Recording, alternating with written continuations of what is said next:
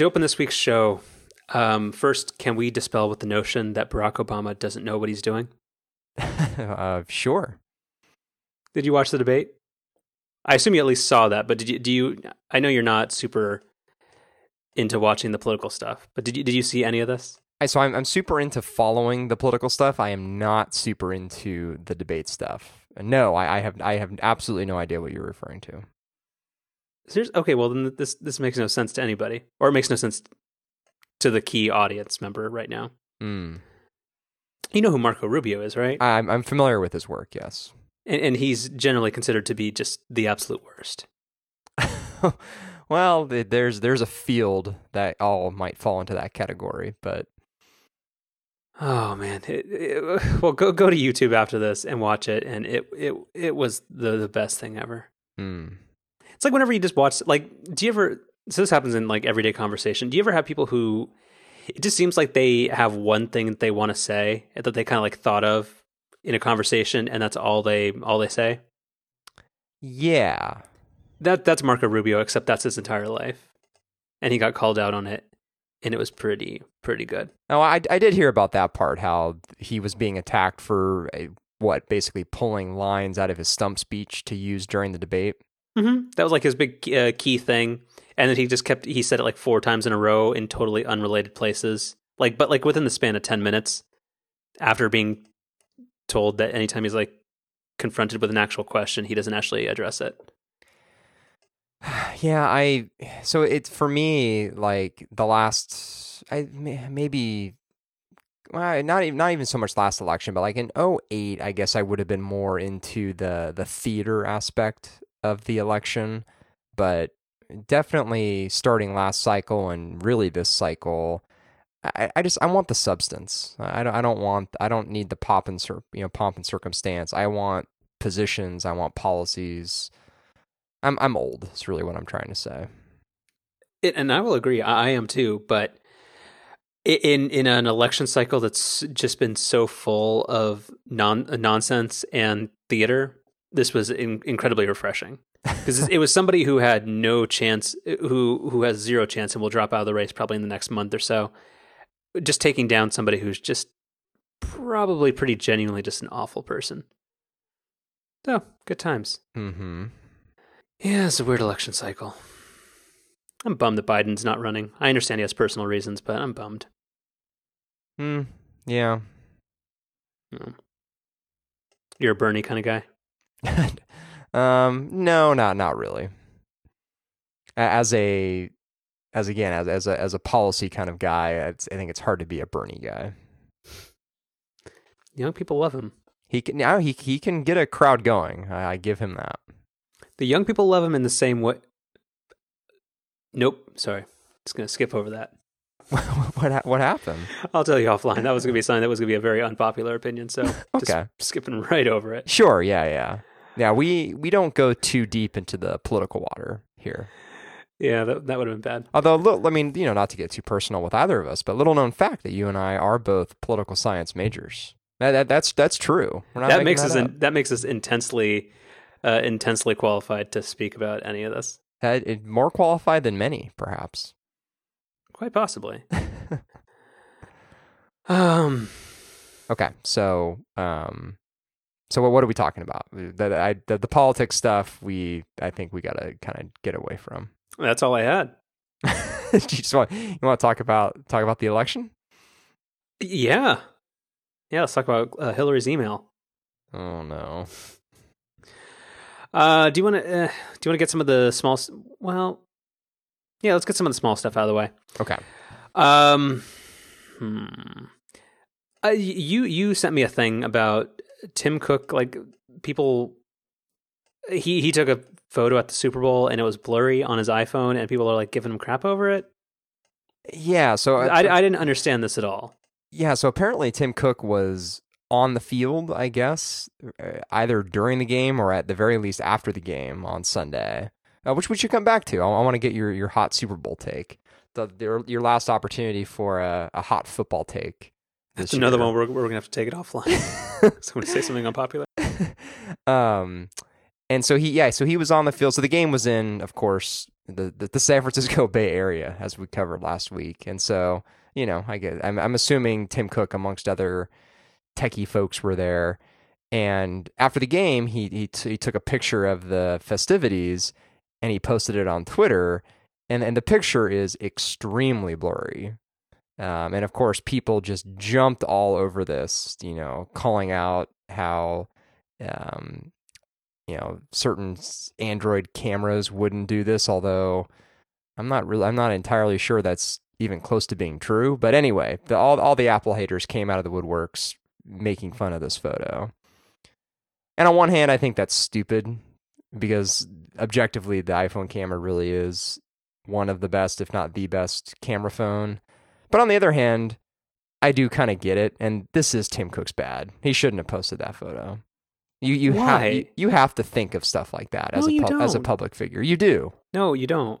You do. I mean, you get to be an unedited individual you, because that's that's a problem when like like a committee runs your social media or or whatever. No, I, I don't think that's it at all because this wasn't like it was commentary but you he doesn't you have to like in a really exciting event you don't have to sit there of thinking oh how you compose a picture and whether or not this reflects uh, positively on the image sensor that's inside the phone that we produce. Like but it was but i mean it wasn't but it wasn't even a good picture. It, nothing on social media is. No it's all just ephemeral crap that nobody needs to see. The, that's, the, that's the, the whole point of a... the picture you just you sent me shortly ago shortly ago. That's not episode's already that's not a phrase uh, the the picture you sent me in the Slack a little while ago, eh, that's a, a perfectly nice photo. But yeah, when you have, when you have dogs and dolphins, you uh, you you you you frame that up properly. when you're when you're in a stadium full of people wanting to see some some dude from Arizona fail, uh, it's it's different. Oh, you're just you're you've been full of wisdom uh, the last couple of episodes. some real some real one liners. Yeah, uh, yeah. I'm su- I'm surprised my whole um, positive spin on life and the in the futility of the human experience wasn't the show title last week, but. I well, I mean, I you know, you you actually during the show requested that I just take that out, of, of which you know I didn't even ever consider that. Hmm. hmm. Yeah, are, are you are you thinking about that again now? Moving on. I'm kind of th- I'm kind of thinking about it a little bit. Being adult's hard. Yeah. I, I don't know. I I think I, I, I agree with you to an extent, um, but I, I I do think that that photo was bad enough that Tim Cook should have thought of that. I do think so. Like the the small article that you sent me that I read about that is that like he he carries a 6S and the 6S Plus is the one that has the optic uh, optical image stabilization motor thing. The one thing I do sort of not that this even matters, but I think that they shouldn't have features that are exclusive to a plus model. In case we want to pivot this to something we can actually talk about. Uh yes, that that will a nice transition. No, I mean I, I just yeah, I, uh, because the 6S Plus is a, is a ridiculous phone that most people who aren't giants shouldn't have. It, it just I understand when you have you have the luxury of more space, you can fit certain components in there that you can't, and that's where you understand that the battery life on a, uh, on the plus models is probably going to be better. And there are certain other differences, like the screen's slightly higher resolution. But for the camera, I, I think it's weird that even though they could, that they choose to put in a feature that kind of sets apart the most, like the the best selling model, and puts it at a disadvantage compared to a product they themselves make. I, f- I find that strange. Well, so so what you're you're pivoting into is so there have been some rumors in the last week or two that, um, so I guess so taking a step back, so there have been rumors for a long time now that the iPhone Seven is going to have some type of dual lens camera system, and by having this is where I'm going to really show my ignorance with the you know technical nature of cameras, but through using two different lenses, you're going to be able to do things like changing your depth of field and having a much almost a much more like kind of DSLR type experience. Um, but now the the more recent rumors here in the last week or two have indicated that that feature might be exclusive to the iPhone 7 Plus and not on the iPhone 7.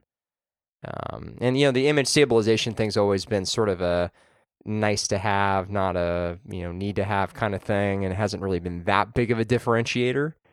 Um, but you know, if this dual camera or dual lens camera system is as big of a deal as it sounds like it could be, then all of a sudden the difference between the seven and uh, the seven plus is a lot bigger.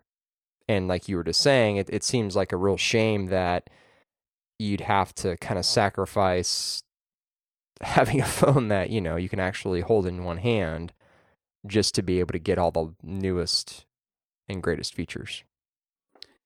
Yeah, I'm not. I'm not even actually referring to any of the new like rumored stuff. I'm specifically just talking about the the uh, minor improvements and and different uh, differences between um, the 4.7 inch model and the five and a half inch model. But yeah, I mean, I, I think it would be a mistake for them to to to do that because I think that would like I, I still would never purchase the plus model just because it's it's it's just a poor ergonomics and it's just not worth it.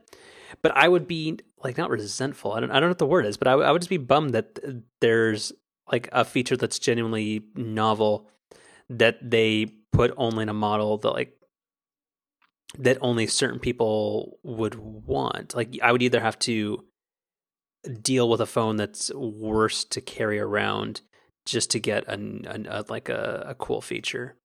And I don't really care for that. I already think this phone's slightly too big. And that's just weird. And I unless it's like some effort to drive up the average selling price of an iPhone. But yeah, I'm not really sure. So the million dollar question is would you upgrade to an iPhone 7 Plus if this ends up being exclusive to the Plus?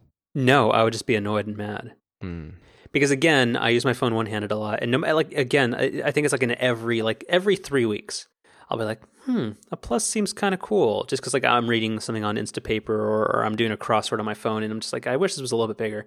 And then I borrow a colleague's phone, and it, it's it's I, I can't reach the the W key with one hand. A, a colleague that was that was very uh, proper of you. Yeah, I'm I'm a I'm a very yeah proper guy. yeah, yes, you are. I, I, forgot the rest of my English. Sorry. yeah, we're, we're, both we're both having some trouble this evening. It's ten o'clock. It's all right. Yeah. I don't. Anyway, even, I, don't, I don't even have an adult beverage with me either, which is sad. I do. it's a requirement to get through, to get through these things. oh, jeez. No, no. I mean, oh, mo- moving right along. Again, unless we start doing these at six a.m., you, you're not going to get the best of me.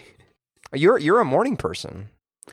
Let's, I, let's let's stick with this. Hold on. So you're you're a morning person. No. I'm if I force myself to be a morning person, I have amazingly productive and uh luminous, is that the right word I'm looking for? Uh, I like I have very productive and, and and fruitful mornings if I force myself to get up. But no, if I don't, I will turn on the TV and turn on news and then like drift in and out of sleep every 15 minutes until like 9 a.m. But no, I, I can force myself to to to wake up early, and then when I do, I get so much done in those first like three hours. Like I'm more productive than people are in their entire day before 9 a.m. Yeah, um, so actually, the kidding aside, the reason why I wanted to know is because I've you know sort of been, I guess this is like a delayed New Year's resolution. I don't know, but I've been kind of rethinking some of my routines and uh, specifically, one of the things that I've wanted to change is that historically I've um, worked out in the evening when I get home from work. But it's always been kind of problematic because then it, you know, it leads you to eat dinner really late, which is not very healthy.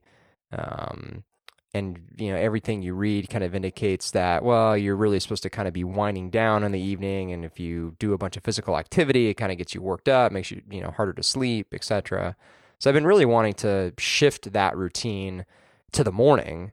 But of course, if I do that, I got to wake up earlier, and I, am just I'm not a morning person. I, I've I've given it an honest try a handful of times in the last you know five years or so, and every time I've have failed. But gonna gonna try it again. So I think you should. It's it's it's a it's a nice feeling uh, when you can do it. You just have to try to make it a habit. Uh, but uh, no, like you said, working out at night is, is problematic. For me, the, uh, working out at night is ideal because it kind of like exhausts you, so it's easy to fall asleep. Um, well, y- yes, that that can happen, but also by by working out, you know, your blood's pumping, your I, I feel a lot more awake. I feel I'm my most awake after I'm, you know, finishing a workout. Hmm. Then you should just run an extra mile to the point of exha- exhaustion. maybe maybe you're not working out hard enough. Maybe. Uh, so what what is, what is this you sent in the Slack? So this uh, maybe we can. I I don't. I th- could have sworn this was already my pick of the week, and if it wasn't, I'll steal that for this week. Uh, but this is a, an app that I'm really uh, that I started using kind of at the start of the year. Again, I'm not a New Year's resolution person, but I do. I, I did use that as an excuse to try to get better at a couple things, and it's a way of kind of just tracking habits and trying to build habits. And I have gotten a lot better about waking up earlier. So what what what is this app called? It's called Momentum. I, I don't I don't think you've mentioned this on the show, and if you have, I've completely forgotten about it. No, it's it's um. Hold on, let me let me send you another screenshot. Make sure it has no super personal info. I think um, after uh, after this whole OmniFocus thing, I'm just going to start blindly taking all your software advice. Again, I, I won't recommend anything. Like, I mean, you might not get the same amount of benefit that I do from something, but I won't ever recommend something that's just complete crap.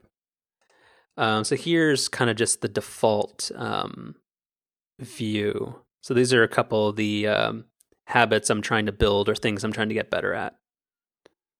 Oh, I like this a lot. So it's dead simple. It just allows you, like, because I mean, like that was one of the things about the Nike Fuel Band that I really liked that I hate about the Apple Watch, which is that uh, the Nike Fuel app was good about um, building streaks, so that like I felt like this pressure, like I have a 20 day streak going and I don't want to mess it up, so I'll go and do a jog around the neighborhood even when I feel really tired because I want that to go up by an extra day and I don't want to break it.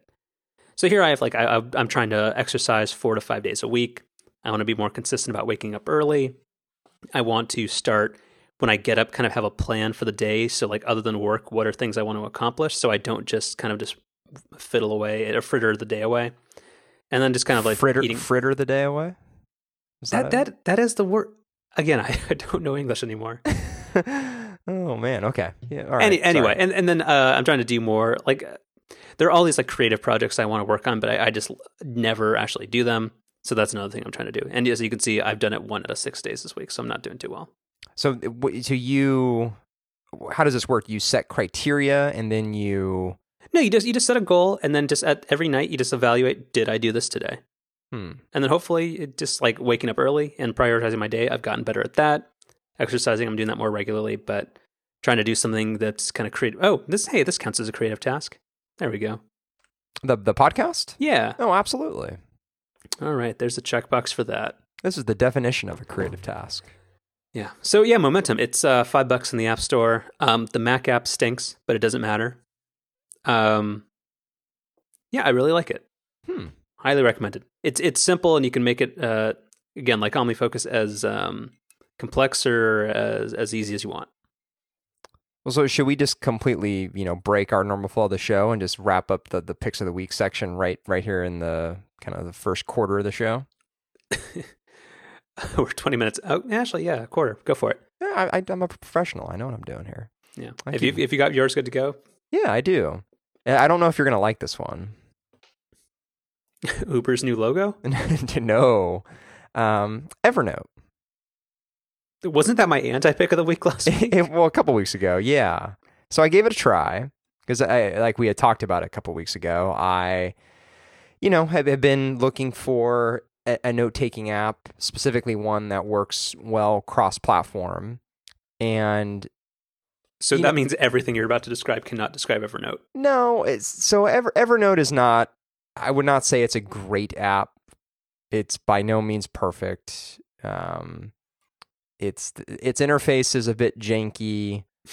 The the the notes, the actual like note taking interface is fairly limited. This is a ringing endorsement. No, but eh, but for me, um, as we've discussed many times, you know, I, I have to use a Windows based machine at work, but then I also have my MacBook Pro, and then of course I'm frequently on my iPhone, and that is the one thing I have found that Evernote does exceedingly well is, you know, I, I and I've done this a handful of times where, you know, I, I've taken notes on my uh, Windows laptop, like while I'm in a meeting And then as some additional thoughts come to mind that I want to write down, I'll add to that on my Mac.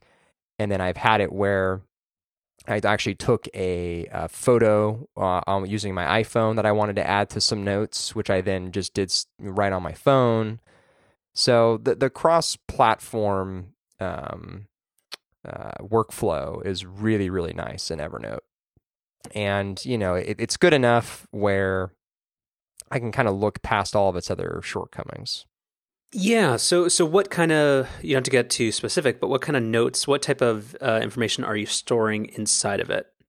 It's usually meeting notes. That's what I've been trying to get really good at. So, um, you know, as as a, my typical workflow, and by typical, it's just been a couple of weeks, but um, I'll be taking notes through a meeting. You know, I'll, I'll capture some key ID ideas, and then I'll also, you know, capture maybe some some action items, and then from there I can go to my Mac after the meeting, convert those action items into actions in OmniFocus.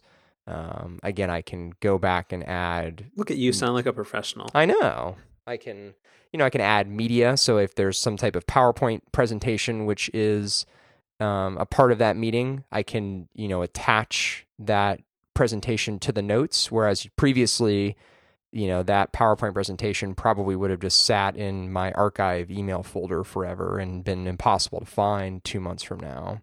So it's also been actually a nice way to organize some key um, kind of reference material as well. Gotcha.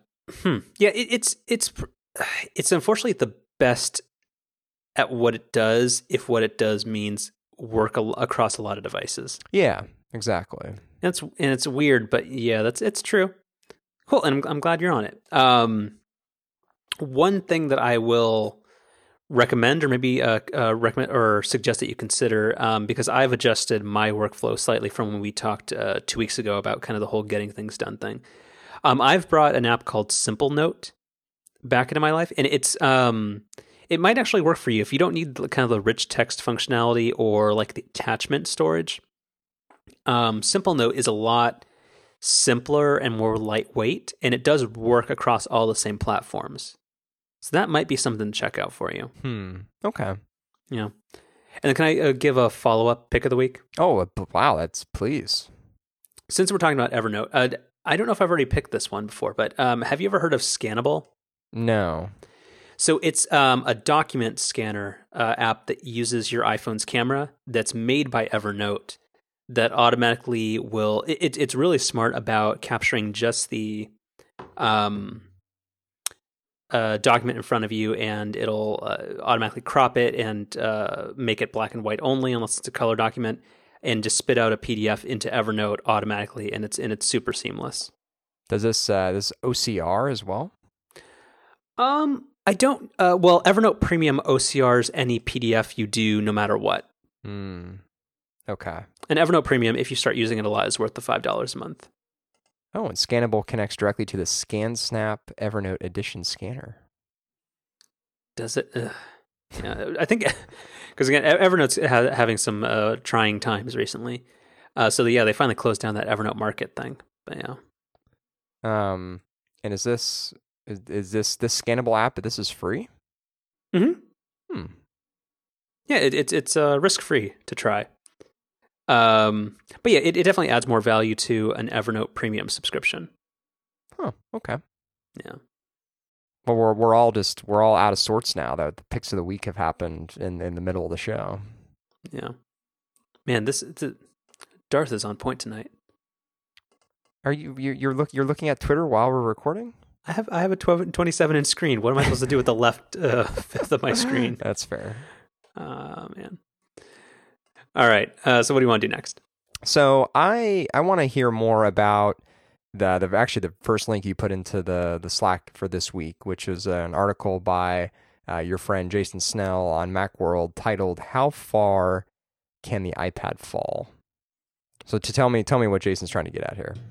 Well, I mean, it, it, in general, it was just about just based on the upgrade cycles and all that kind of stuff. How much can the iPad shrink as a percentage of Apple's overall revenues.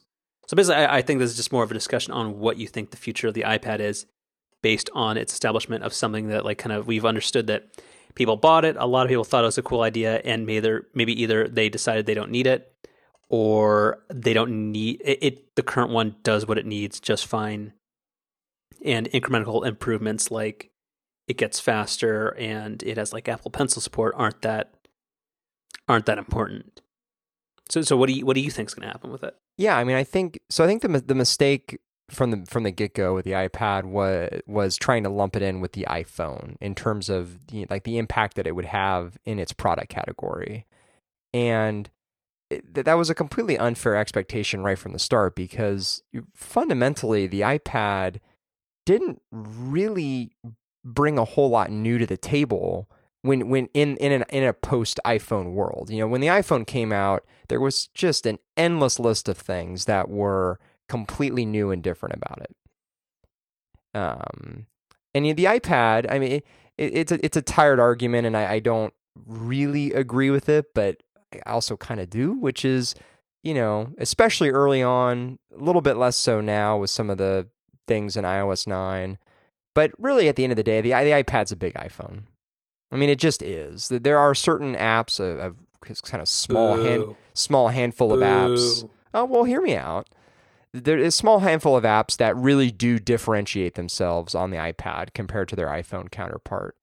But for the for the most part, there just really isn't a ton of software or a ton of utilities that take advantage of what the iPad can offer versus just the iPhone. And especially now in a world with the iPad mini and the iPhone, excuse me, iPhone Plus line, I mean, even the screen size difference has has gotten a lot smaller since you know 2010. Um, and so anyway, I, I think what the what the iPad needs to really take take the next step and really differentiate itself and make people, I think, excited again is it's got to do something fundamentally different. Um, you know, it's got to have a completely different operating system than the iPhone, which I, don't think is practical, but I, I just just, I'm just an idea guy, Carlos. You you got to run with this stuff. Um, it's got to have some new dramatic method of input. It's got to it's got to have something like that to I, I think really you know be an iPhone type product. And you know, quite frankly, it just it may it may never get there. At least not you know the way that we know the iPad today. But I, I, I don't I don't think these small you know iterative updates where we're we're making it thinner, lighter, adding Apple Pencil support, making the screen contrast better. That's not that's not what people are complaining about. Like people aren't walking into an Apple store and saying, "Oh, you know, this screen doesn't look nice enough," or "Oh, this thing is too heavy." Like nobody's saying that about the iPad. And so making it thinner, um, even making it faster, um, the, iPad iPad as it stands today is is, is fast. It's really fast, and I, I don't think that's you know that that's not what's holding people back from buying it. Yeah, I think the issue is thinking of it as a product that has to match the iPhone because I don't because everybody needs a smartphone, but not everybody needs a tablet. And it, it's just never going to be that way. But I think there are. I don't know because I'm probably the wrong person to ask because I'm somebody who grew up with like the old legacy style of computing products and I'm very set in my ways. And while I like my iPad, if there's an iPad Air 3 that comes out like this March, uh, there's a very, very small chance that I'm going to get it because I just don't see the need. I, am quite happy with my Air 2. But I, I, I just think they, I'm not even sure what they need to do to fix the whole thing. I, I just, I think it probably is going to get worse before it gets better just because they're not, they're not going to take a Microsoft approach and try to make some type of Surface Book or try to blend and merge the the Mac and iPad hardware. They're not going to branch off iPhone and iPad software because that uh, loses the advantage of write once and then it mostly works on the iPad as well. So I'm just I'm not really sure what they're going to do, but I, I do think that the iPad Pro is not going to make a dent in this and that an Air 3, I don't think that really changes the replacement cycle because I think most people don't really care about uh, Apple Pencil support. So yeah, I just don't know. I guess if if we did know, then you know we'd be be striking it rich at Apple. Yeah, I, I just I, I really I really don't know. Um, I just I just do th- I just think it has to do something really different than what it's doing today. Yeah, but it's just, it's just a question of what that is. Yeah. Because again, I don't think fundamentally you're going to change it from being like a consumption device to a creation device unless you uh, fundamentally rethink the software. Right. Yeah, I, I agree. Um, all right. So, um, mo- moving right along here. Um, there's something something I wanted to. Maybe this might be one of our, our longer discussions. I don't know. We'll see where this goes. But uh, Adam Lisagor, uh, your your friend and mine. I, th- I think we can call him our Sandy. friend now. Yeah, Sandy. We since we saw him live a few weeks ago. Um, had a really, I thought, just kind of terrific set of tweets uh, talking about. Um, well, let me I'll, let me just read the tweets. Obviously, they're short. Got to be under 140 characters at least for now. Um, so here we go. So Amazon Echo is, is a successful speech robot because you are because you use it in the home where it's mostly private and without much competing sound. I don't like talking to Siri for the same reason I wouldn't ride a hoverboard. No way to do it in public without looking like a dick. But this leads to an important question. Why does trying to communicate with a robot make us feel vulnerable and embarrassed? Should it? And so that's that's my question to you, Carlos. Should it? Yes, today. Or sorry, today, comma, yes, period. like uh, look, because I, I understand what he's saying. We we haven't so it, this is like there's like two to three different like key issues here. One, it's the fact that uh, artificial intelligence and, and just the stuff behind Siri, and to a lesser extent Google now, but uh, like Google now is is miles ahead of of Siri. Uh, Siri Siri is just way worse. But that the artificial like the level of reliability that a user can have that the artificial intelligence or like the natural language processing and in the machine learned responses that you're going to get out of it like the level of confidence we have that the result is going to be right isn't high enough yet to the point where somebody is going to be willing to use it and speak to it confidently and expect the correct result back.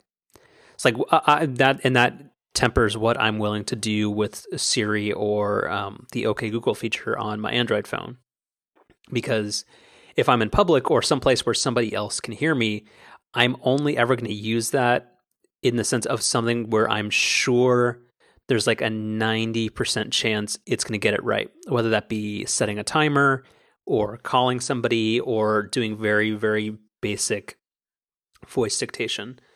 But like if I'm asking for the answer to a question or for it to do some type of calculation for me or for it to do something that there's any like if, if that confidence like interval drops, then I, I am hesitant to use it and I will do it like the old fashioned way, which is probably going to take longer. Whereas something like Amazon Echo, which is a product that I've been really curious about, and even though I I think it's super limited and I don't I don't shop enough on Prime where some of its key features would be all that appealing to me. That product seems far more interesting because voice activation in the home, where at most you're either uh, talk you're embarrassing yourself to nobody or one other person. The like benefits of like voice activation computing is like it, it makes sense it, it allows you to be more daring where you wouldn't be in regular life. Yeah, I for me, I, it's not even. It, it is a little bit about looking like an idiot if it doesn't work, but I think even if Siri were 100% reliable and I knew it was going to do exactly what I expected it to do every time, I would still be really self conscious about using it in public. But why's that? Well, I mean, even um, and we've we've talked about this before too. Even using Apple Pay, like I, I've I've gotten to the point where I really trust Apple Pay because it really has never failed on me. I mean, there's been there's been a couple of instances where like just the, the payment terminal kind of wigged out, but it really wasn't like Apple Pay's fault, and it really wasn't even a big deal when it happened. So, like for the most part now, I've got you know a solid six months of using Apple Pay, where it's it's been extremely reliable. But still, especially when I use my watch to pay, I just I don't know. I, I feel I feel very self conscious when I do that. But I, but uh, based on what you're describing, I don't think it's it's still a, a question and a hesitation that's that's driven by your uh, lack of confidence that it's going to work 100% of the time, whether it be your device or if it's the payment terminal. And I think that's something that that's why you would be hesitant to use voice activated software because if it doesn't get it like if it's like if you pretend it's like doing a magic trick kind of like if if you can do it reliably like or like if you're doing like juggling or I I don't like something where it takes a little bit of skill but you you look foolish if it doesn't work out. Like if if you can pull it off great and and nobody people are either going to be impressed or they won't notice. But if it fails you you look like an idiot and most people are kind of like uh, programmed around self-preservation and they don't they they try to minimize the uh, number of instances where they appear foolish when they can help it but i think e- even if you could put me in a situation where i somehow knew ahead of time that on a particular transaction apple pay was guaranteed to work or expanding the example to what we're talking about here with you know speech robots if you can guarantee me that Siri was going to do exactly what I anticipated it to do, I think I would still be self conscious about using it in public. And why do you think that is? I, I really don't know. It, it's a fear of fear of looking fancy, fear of just kind of looking like a like a nerd. Like I, I don't I don't know. I think a lot of elderly people love Siri and the concept of it and like they would love to have conversation with computers and, and, and things like that if it allows them to avoid having to do like 20 different touches on um, on on a touchscreen. I, I don't think it's a fanciness thing because I I think smartphones have become so commoditized that this type of software is in the hands of almost anybody. So I don't think you look fancy or elitist by using it. I think if you're speaking into your watch, that's probably still a little bit um, a little bit early adoptery. But no, I, I yeah, I, I, understand your point, but I, I, I, guess it just contrasts with what I what I uh, fear or what I think about, which is just that if it doesn't work, it just makes you look super foolish. And again, that's a luxury that either you, like I, I, am more willing to try a, a, a greater array of commands or or conversations with either Google Now or Siri in my own home than I would when I'm out near other people. Yeah, I think elitist is a really good word. Uh, maybe fa- fancy before wasn't really the, the, exact right word. Yeah, feeling feeling elitist is is I, I think a, a big contributing factor to the way that I feel. So I really I really don't I don't really don't want to be perceived that way, even if it is just around complete strangers in a supermarket. That's that's weird. Yeah, again, I don't think you have to worry about that. Because even the cheapest Android phone made in the past couple of years, probably not by Samsung, got updated to support um, Google Now. Hmm. Yeah, um, but no, I, I really, I really liked this line of like kind of discussion that he kind of like curated or fostered, whatever the word is. Again, I don't know English tonight, but um, yeah, I think it's going to be a while and I think it. I, I'm very, I'm very confident that, in my opinion, that the problem with it is your confidence in the product. Maybe, but I think another big thing is that it just won't feel right to use until basically everyone else is also doing it. But that's never going to happen because we're early adopters, or or where people like that's that's not going to happen. Like, are are you going to wait on your usage until everybody else is good at something? Then you're going to be waiting forever. Hmm. Yeah, I mean, I'm really tempted to get an Echo. I know. I I was talking with um talking with some friends over the weekend who who have one, and um yeah, it, it sounds really really cool, but it it's it's just it's totally one of those things that like in principle it sounds really neat and there are a couple of very specific use cases that are neat that would you know be cool to do once or like demo really nicely for a group of people but like day to day isn't really something that adds a lot of value. And that's exactly it. Because one, I'm not home a lot all the time. Asking things like like what's in the new like because I assume you saw the Alec Baldwin commercial or whatever. I, I did, yes. Uh, So, but like asking what's in the news or having it reorder a crap on Amazon for me, like those aren't things I would want it to do. But having this kind of persistent, always on assistant, didn't mean for that to rhyme. It seems really neat. But again, I just don't think I would use it enough. Yeah, but I already I already have that in my home, and it's called Siri, and I never use it. Yeah, but Nasiri is so fiddly. I, I I don't know. Again, it's it's one of Oprah's favorite things. What the Echo? Yeah, Yeah, I, I, because I look it up once a week, and, and that's on the product page.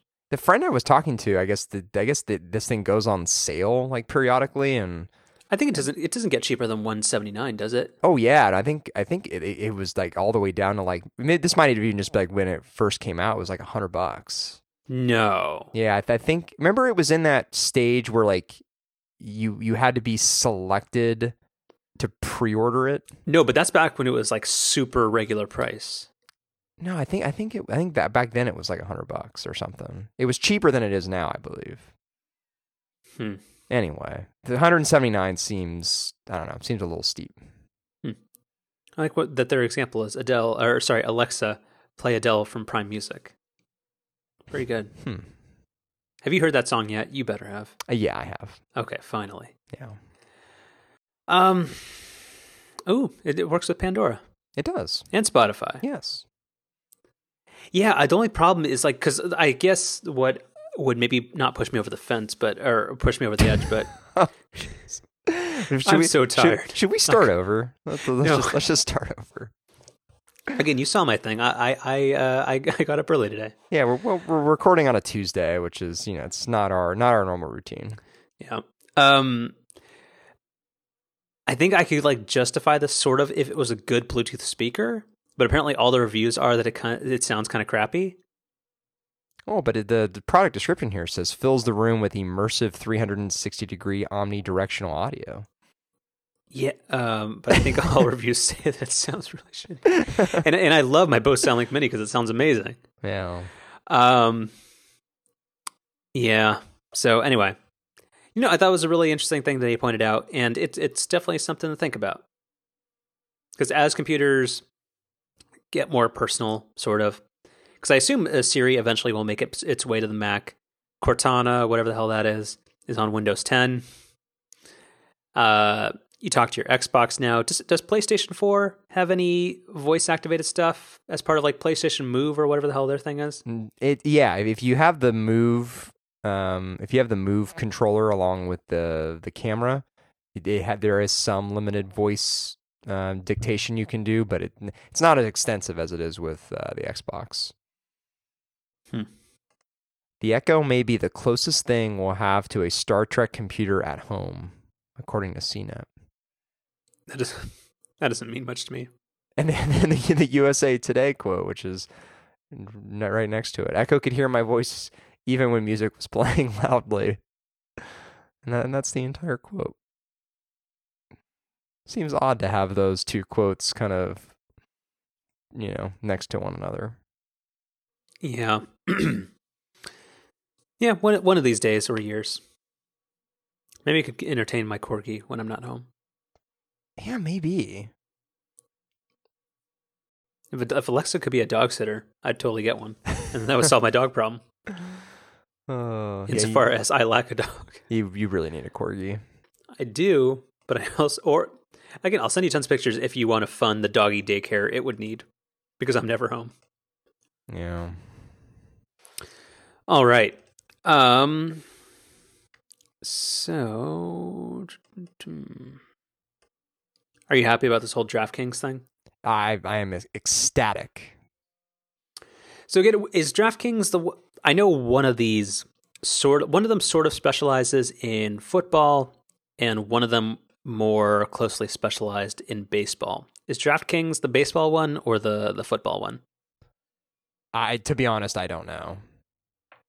Okay. Well, uh, apparently, uh, 20th Century Fox uh, decided to because uh, most companies will periodically reevaluate what their shares of a uh, not public company are worth, and it looks like Fox, during their most recent uh, measurement of that, uh, slashed the value of their stake in DraftKings, uh, DraftKings by sixty percent.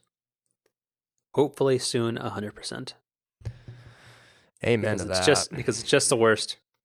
It's legalized gambling that, and also, so a couple things with this, not necessarily related to this particular article, but I, I'm getting super annoyed with it and and uh, just bothered by the fact that most like ESPN is also weird for a number of reasons, mainly in the fact that they've switched most of their sports reporting to being uh, just summarizing uh, sports player tweets, which is not good at all. But the other half of it is now just like fantasy sports updates, and they talk about statistics and and sporting events in just like super weird terms that aren't actually relevant to the game and are only relevant to people who play like fantasy betting, which I do not like at all. So if that goes away, that I I'll I'll be extremely happy. But yeah, this I I don't know. Like I don't understand why these weird like legalized betting middlemen got so popular, and and I and I can't wait until they. I mean, I think it, it's clear. I mean, there's there's a, there's a strong desire by a lot of people in this country to legalize gambling, and it, right, wrong, or otherwise, that that that is what it is. There's a lot of people who wish gambling were legal. There's a strong desire to have it be legal. People want to gamble. I mean, that just But isn't gambling legal in public? I mean, kind of like it. Uh, I, Well, I it's, it's in this in this in this country it's complicated but you know in certain certain states and certain parts of states yes but I mean, don't people who like if you have a group of friends, like, can't you just make a wager in person? Like, well but it, it- you you don't get the you don't get the scale that you get with something like this which is really what people are after. Like with with a group of friends it'd be hard to have a you know a $10 entry become a $5000 prize. It's hard hard to coordinate that many people. Sure, But I think that that's that's my biggest problem with this whole DraftKings FanDuel crap is that it by having these sites try to skirt the existing law, it's it's detracting from the real conversation that should be had, which is just kind of fundamentally the pros and cons of gambling and whether or not gambling should be legal. Like to me, this whole conversation is a stupid distraction, and it's people arguing over something which I don't even really see how you can argue. Like I really, I really don't understand the argument, and I I try to be the type of person who kind of sees both sides of an argument. I don't see the argument where you say that these sites are not gambling. Like it just, it's just trying to argue that is is just mind blowing. And again, I think it just it totally undermines much more important conversations that should be had around this subject. I'm just not sure that you understand what a game of skill is. maybe maybe not. I, I'll grant you that. I know we're both having like lingual troubles tonight, but but it's it's it's a game of skill. Okay. Yeah, no, maybe that's what it is. I'm just you just off my game, and you know. Yep. All right. Um. Hmm. Well, on that, uh, speaking of uh, sports, Super Bowl. Any opinion? I I didn't really watch it. I mean, you know, yeah, I um I watched the the whole game. Went over to to a friend's house. Um, it was it was uh you know. I think if, I think for casual fans, it was probably a pretty crappy game. Uh, Generally, I think people like offense more than defense, which is fine. Um, so I, as a defensive struggle, I'm not really sure how entertaining the game was to a lot of people. Uh, but I, I thought it was fine. Uh, I, I was I was pulling for Denver to win. I it'd it was good to see you know Peyton go out on top. Um, the commercials were kind of eh, N- nothing really nothing really stood out. I thought Squarespace's ad was just bizarre. They also had a, a plane flying over San Francisco prior to the game, or I guess the day before the game. You know, flying one of those big banners with the whole real talk thing. Yeah, that that was a, a weird campaign. Just because I I do really like Key and Peele, like as a comedy. Like I, those are the guys who are playing those parts. Oh, really? Yeah, and and they have a great show, and it's great, uh, and like that's super entertaining. But that whole thing was just weird, and I, I, I, I yeah, Strange. I I said where where are they getting all their money from? Yeah, I I don't know. I really don't know.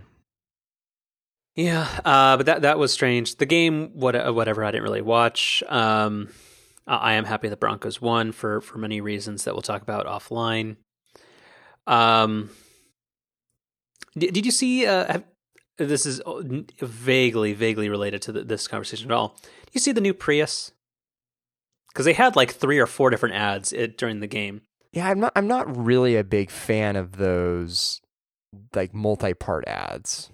Yeah, but but uh, but specifically, is that not the ugliest car in the world? It, it really is. I, Prius is kind of oh, pre-i. I don't know. Um, they they've they've always not been a very attractive car, in my opinion. Like, well, uh, before, like it was kind of uh, they were kind of boring and, and like old people looking cars, and they they always had like kind of this weird, slightly futuristic look. But the new one is just hideous. Yeah, I, I actually think too with the the Prius, like the, it's the interior that I really don't like. I mean, the exterior is kind of funky looking, but I really I really don't like the dash on a Prius. Yeah, but but don't all Toyotas look kind of kind of Um, gross on the inside? No, I don't, I don't think so. I think the the Prius in particular is just kind of weird looking. Is it the whole like center console mileage thing? I'm like, Yeah, like the the super recessed recessed dash, I just really don't like. gotcha. Yeah. Anyway, all right. That's enough uh, sports talk then. Well, the the one thing I will say I, I liked about the commercials, which I actually didn't read about until today, um, it was there there was this random coffee commercial from some you know roastery I had never heard of before. Oh yeah, wasn't the one they gave away or something? Yeah, and it, it stood out in the moment. I was like, huh, that seems like a really random thing to advertise during the Super Bowl. Like, how did these guys even like you know come together? Uh, or how to get they get the you know money together for this thing? Because it was it's five million dollars for a thirty second spot. That was the going rate this year. Um, and it turns out that um, Intuit had had some type of competition where they gave away the opportunity to have a Super Bowl ad to a small business, and it was these guys who won, which I thought was really cool. That's neat. Yeah. And and I should uh, clarify, uh, ad time on this podcast far cheaper. Far cheaper than five million. Now, we you know, we should reach reach out to us and we'll we'll cut you a deal, as uh, Gruber says when he has you know last minute openings on Daring Fireball. Yeah, Well, make make make a deal. I think that's actually his his terminology. yeah. More more targeted audience, a better ROI. That's right. Yeah. Come on, talk, talk to us. Pl- please. it's fine. Uh, anyway, yeah, that that was yeah, that's mainly it. Um, there was one other thing I had about the game, but that's mainly it. Do you know what the terms were for streaming it? Because I've heard for a couple of years they, uh, or like this is the second year they've they've actually streamed it. Is this part of like this new CBS All Access thing? Was this sold by the NFL or was this something else? Do you know? I think well, so the way that the Super Bowl works, right, is it's there's the three primary broadcasters: NBC, Fox, um, and CBS, and um, they alternate each year. You know who's going to cover the game. So, like, I think next year it's Fox, and the year after that it'll be NBC. Then it'll go back to CBS, etc. And I think that they all three of them now have offered the Super Bowl to stream. So I'm sure there is some partnership with the NFL there, but. it- But it- I, I it- guess is it free or yeah, is it? I think so. Yeah, I think Hmm. like with CBS on Sunday, I don't think you needed a cable subscription or anything. Interesting. I mean, it, it, it makes sense. I mean, these these networks are you can get them over the air anyway. Well, that doesn't stop CBS from charging for its its um streaming package online. Yeah, well, that's true. Yep. Anyway, um All right, where do you want where do you want to go next? Do we have so either looking at our notes, either third place smartphone operating system or do you want to think about uh iOS feature adoption? Um, actually, I, I was thinking maybe a, a um, little short topic here. Our, our friend, uh, friend Gene Munster, kind of what he's up to these days. No. No. uh, so he he's he's off the he's off the Apple HD TV uh, train, and now he's he's hopping on the the VR uh, Apple VR train, uh, saying that VR is going to be coming to iOS within two years. You just, you just got you gotta love you gotta love this guy's stick to itness.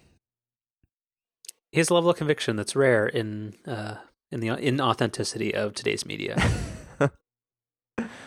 I mean, what do you, what do you think about this? Like, is is is there any chance we're going to see VR in an iPhone in two years? Like, I, I'm I'm the wrong person to ask because I I cannot give two shits about virtual reality. really not at all. Not at all. Because I don't play video games and I don't know what I would ever benefit from. And again, like uh, this is like a fundamental like uh, difference or like the point of contention for me is like I, I understand people like will say that like uh, smartphones and, and modern technology and the internet are in a lot of ways making us less connected with one another, and I find that virtual reality like th- that like this weird headset where you're cut off from the entire world and you're ex- like that has zero appeal to me. So so so no, I, I don't see this as being neat at all. I, have I've played around with Google Cardboard, which is uh, supposed to be kind of like a, a 3D slash VR type thing, sort of, which is a neat trick for a couple of minutes. But no, like VR has zero appeal to me. Hmm. I mean, I, I, I think, I think that's fair because it is really going to have to be one of those things that you see to, I think, really get. So, but, but can you give me an example of an implementation? Because I don't like games. So, so what is there? Eh, we don't know yet. I mean, ga- games are really the only thing we've seen demoed, and even even those have been pretty light tech demos. Like, I I really don't think we're going to see other uses of it until you know these things start to get in people's hands and developers start to. But like again, can you give can you give me a suggestion? Like, does this mean like, oh, you can tour a model home with a headset or something? Like, like yeah. I mean, I think that that's that's been part of it. I think, um, you know, you could walk into a room and see it, you know, kind of like uh, with a new paint color or with a wall removed or there's a lot of like you know i think a lot of applications like that potentially but i mean i don't i don't know i, I think i think if i if i did know i'd be off making the next million dollar idea in a in a lab somewhere but um in a lab yeah in jo- Jony Ive's you know white room oh the one from 60 minutes yeah exactly um yeah. So, do, do you think this is happening? I I think it could happen, but I two years seems really aggressive. Especially, well, actually, I I, I should take this back from inside my head, but I, I used to be under the impression that Apple liked polish on things. So two years does seem super aggressive because normally they let everybody else kind of sort out the details. And I don't think people are going to have sorted out the details within two years. But again, Apple doesn't really um, seem to mind the level of polish uh, on something before they put it out into the wild anymore. So, yeah. Hmm. Just had just had to get your little Apple shot in there. No, that that was supposed to be a transition into something else. Uh, in, into was it wasn't there a big discussion or uh, or like a mini controversy about uh, the the level of uh, quality of Apple's first party software? Wasn't that a big uh, kerfuffle this week? I, is is there any week where it's not a kerfuffle? Yes, some sometimes. last last week people were talking about football. um, yeah, and also, well, what was the thing about iOS feature adoption? Maybe I I don't. Yeah, no. So I'm I'm just giving you a hard time here. So so there there was an opinion piece. I think this is on. Uh, let me let me get my my sources right here. I think it was was it nine to five Mac that did this. Uh, let's see here. Yeah, nine nine to five Mac. Zac Hall, nine to five Mac. Um, you know, long story short here, I, I think what he what he's calling out is that um, when Apple comes out with new features for iOS, it's it's become very common for even their own stock apps to not really take advantage of those new features. Like I think 3D Touch has been a really good example where not all of their apps even still today have 3D Touch. Like I think they pointed out that like the Trailers app uh, just recently got updated and still doesn't have 3D Touch support. Um, but even when they do um, have support for a new feature, they don't really find innovative ways to to use those features. Like it's very it just it's very generic the way that they use it. And I, I keep coming back to like the 3D touch example where I think it's totally true where 3D touch on pretty much all the, stock iOS apps are you know, it, it, it's it's just not it's not very compelling and I don't think it really sets a very good example for other developers to utilize the feature and further still it doesn't even really incentivize them to do it at all in the first place. I think that's a, that's a problem. Kind of, yeah. I, I don't know. I th- I, I want to feel bad, or I or I want to give them uh, cut them some slack on this, but yeah, it seems like especially with like uh, the iOS multitasking, it took forever for iWork uh, to get updated to support that.